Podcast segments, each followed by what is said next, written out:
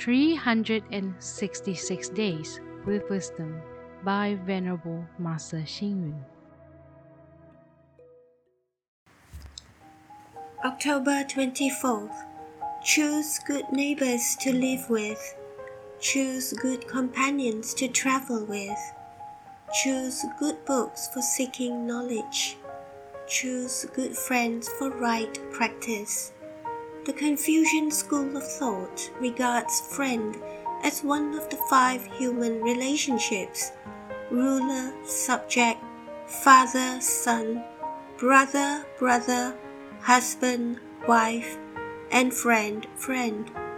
This shows how important it is to observe moral ethics in a friendship.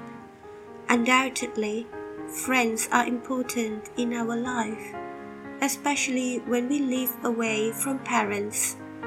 There is a significant relationship between our future and our good friendships.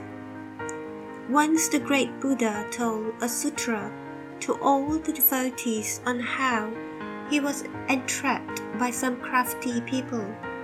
In this sutra, the Buddha mentioned four kinds of friends friends like flowers, friends like weighing scales, friends like mountains, and friends like the earth.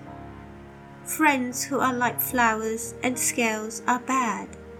A flower, like friend, pretends to be good to you only when they need your assistance.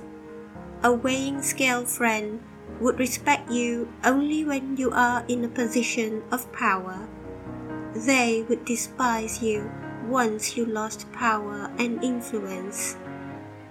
Therefore, we should only make friends with people who are like mountains and the earth. These are good friends who would support you through thick and thin. A saying from the school of Confucius said, He who stays near vermilion is stained red, and he who stays near ink is stained black. In the book Wisdom Words written by Hong Zicheng, in the Ming Dynasty, friendship is described thus.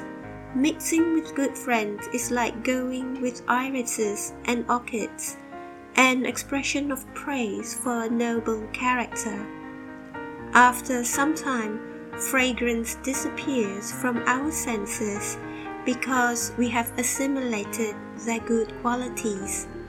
On the other hand, mixing with bad friends is like going to a market selling abalone, where we share their stench.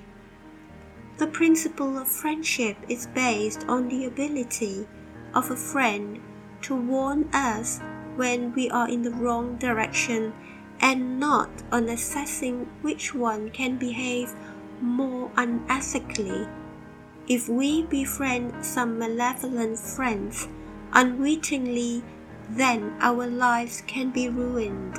Hence, be careful when building friendships. Read, reflect, and act. The four most important values to uphold among friends are sincerity, honesty, helpfulness, and acceptance. Please tune in, same time tomorrow as we meet on air.